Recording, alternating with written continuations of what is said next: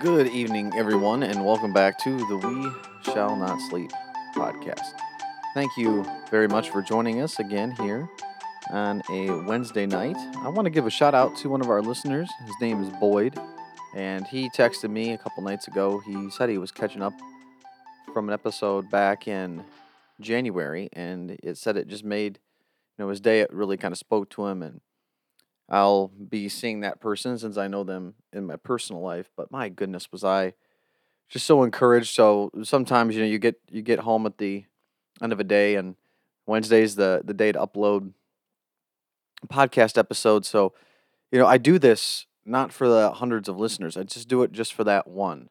So Boyd, from the bottom of my heart, thank you, and thank you to you all sincerely for tuning into this. It, it isn't was it it is not what I wanted it to be when I started out. You know, this podcast again, we shall not sleep, is a call out of apathy. Really, it's a a call to our own weariness. And by the way, I'm speaking to myself. I, I told my church on Sunday that it, I'm preaching to myself. That this is I'm not above anyone here. In fact, sometimes the the minister needs the message more than the people, because if the minister's not not taking all this to heart, then how in the world is he or she going to lead the congregation? It's really that simple. So these podcasts are a reminder to me, and they're they're for my own benefit too. And again, I, I know I've said it for years, just going to kick the can down the road, but I do eventually want to get back to some interviews. I actually have some stuff scheduled here for this fall, and we'll see where we'll see where we go. I, I'm looking forward to the future here. But thank you all for the listeners for the support on SoundCloud where we're hosted our YouTube channel, and wherever you get your podcasts. Again, you can always email the show with feedback, questions, topics, suggestions, what what have you, at wsnspodcast at gmail.com. So, with that out of the way, I want us to turn our attention to Ecclesiastes chapter 5. While you turn there with me, or just you're listening while you're maybe on your way back from something tonight or on your way in tomorrow, maybe you're at work. I will be reading from the NASB version of the Bible, my favorite one. It's actually NASB 1995, in case you really uh, would like to know. But one of the things that I love about the book of Ecclesiastes is, again, written by King Solomon and his infinite wisdom, the gentleman who had more than anyone really in documented history as far as material wealth and land and peace, prosperity. He writes this book and really it's a collection of somebody who has it all who has the wisdom that from god it gave him this they so when solomon is taking over the throne he asks he has an opportunity to ask god for anything and god honors the relationship that he had with his father david this covenant that god had established. He rewards and passes down to the progeny of David. So Solomon can ask for anything. I mean, just think about this. If God were to, to come to you and say, of all the things in life, what do you want? I will grant this one thing to you. And Solomon just says, grant me wisdom to be able to discern from right from wrong. And God says, because you have asked, because you have not asked for wealth or health or any of these things, God says, not only will I give you wisdom, but I'll give you all of these other things so that your reign will be unparalleled. It's like, wow, so you definitely gave the right answer. So this wisdom that is coming from the on, uh, from on high, from the Almighty, from Yahweh, is now given to Solomon. And he presents these words. So you know these are coming from the kingdom of heaven. So Ecclesiastes chapter 5, I'm going to read verses 1 through 9, again from the NASB. It says, Guard your steps as you go to the house of God and draw near to listen rather than to offer the sacrifice of fools, for they do not know they are doing evil. Hmm. Do not be hasty in word or impulsive in thought to bring up a matter in the presence of God. For God is in heaven and you are on the earth. Therefore, let your words be few. For the dream comes through much effort, and the voice of a fool through many words. Hmm. When you make a vow to God, do not be late in paying it, for he takes no delight in fools. Pay what you vow. It is better that you should not vow than that you should vow and not pay. Do not let your speech cause you to sin, and do not say in the presence of the messenger of God that it was a mistake.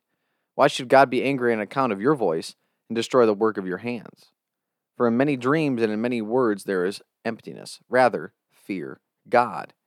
If you see oppression of the poor and denial of justice and righteousness in the province, do not be shocked at the sight, for one official watches over another official, and there are higher officials over them.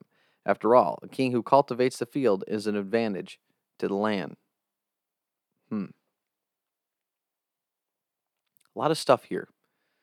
Again, Ecclesiastes is a place of wisdom. It's mysterious. It's something that goes beyond. It's it tickles your ears. It tickles your spirit because there is a sense of infinity in these words. It transcends culture, time, language, circumstance.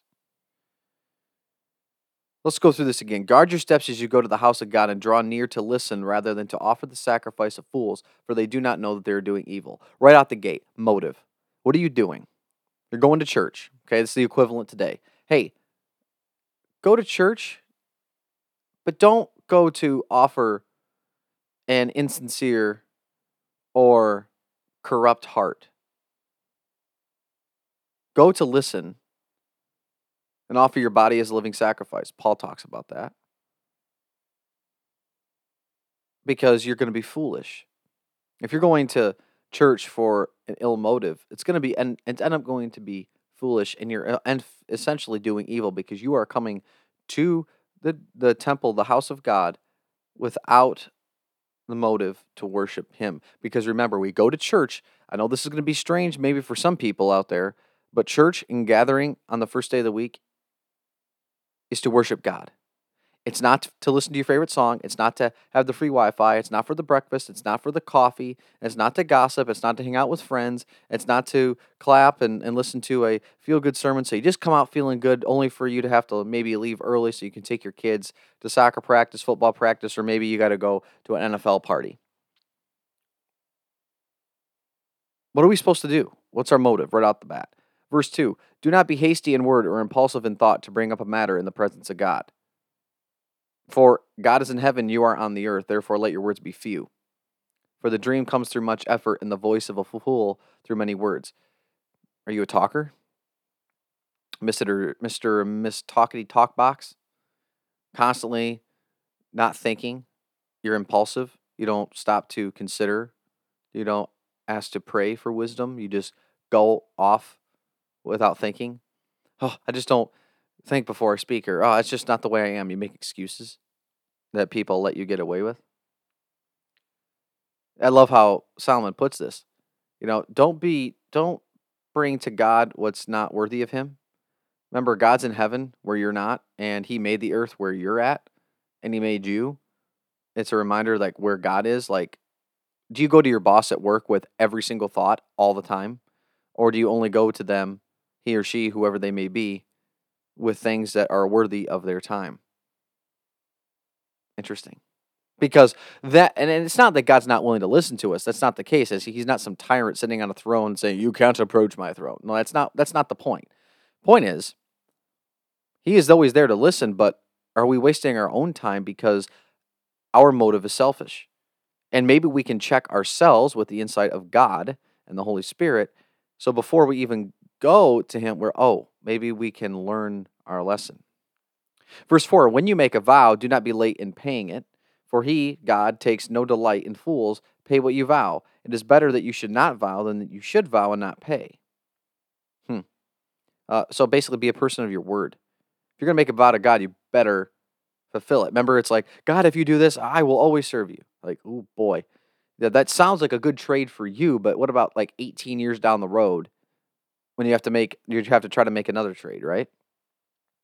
Verse 6 Do not let your speech cause you to sin, and do not say in the presence of the messenger of God that it was a mistake. Hmm. So basically, mean what you say,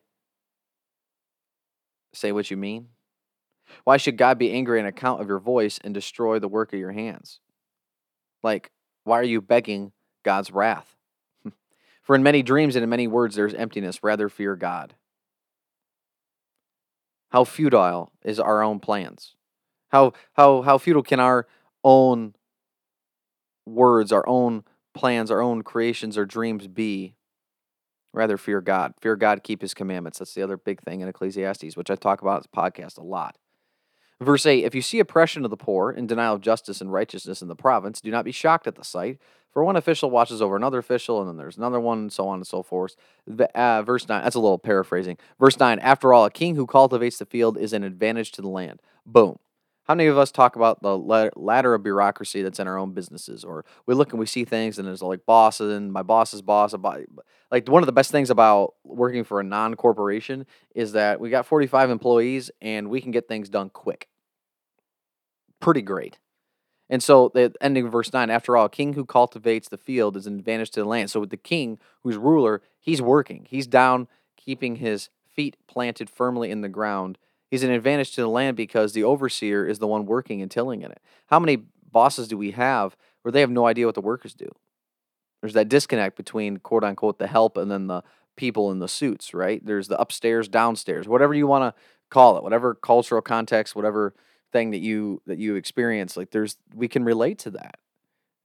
Again, nothing is new under the sun. Ecclesiastes tells us that. This is just some ancient ancient words, some wisdom tonight shared that I want to share that is part of my devotional reading that I, that I read every day. Read out of Proverbs, Ecclesiastes, and Lamentations every day. And it's amazing the wisdom that's there. It's just, it's words for life. I got asked uh, a few months ago by uh, by some friends like what I read, and I told them what I read on my, you know, I have stuff on my my shelf, and my bookshelves, but you know, I found myself in the last three, four years reading the Bible more than anything else because I wanted to know the Bible more than I knew other works of fiction or other um, people's thoughts on the Bible. I'd rather let my opinion on, on those works be informed by my own uh, understanding and familiarity with Scripture. Doesn't mean I am a scholar. I just want to know it better, and how you know it is you have to spend time in it. So I hope that that maybe is an encouragement to to some of you tonight. Uh, thank you so much for hanging with us in this podcast. It's been awesome. Awesome ride so far. We're coming up on goodness, 3 years, I think. I started in 2020. Uh 2021? Not I I think I think it was yeah, it was Christmas of 2020 is when I when I started. So a lot of a lot of cool things. Thank you guys so much for bearing with me throughout the last few years of putting up with me. I appreciate your support. I hope you have a blessed evening, blessed morning, wherever you are, you know, however you may be listening to this. May God bless you, and may God keep you.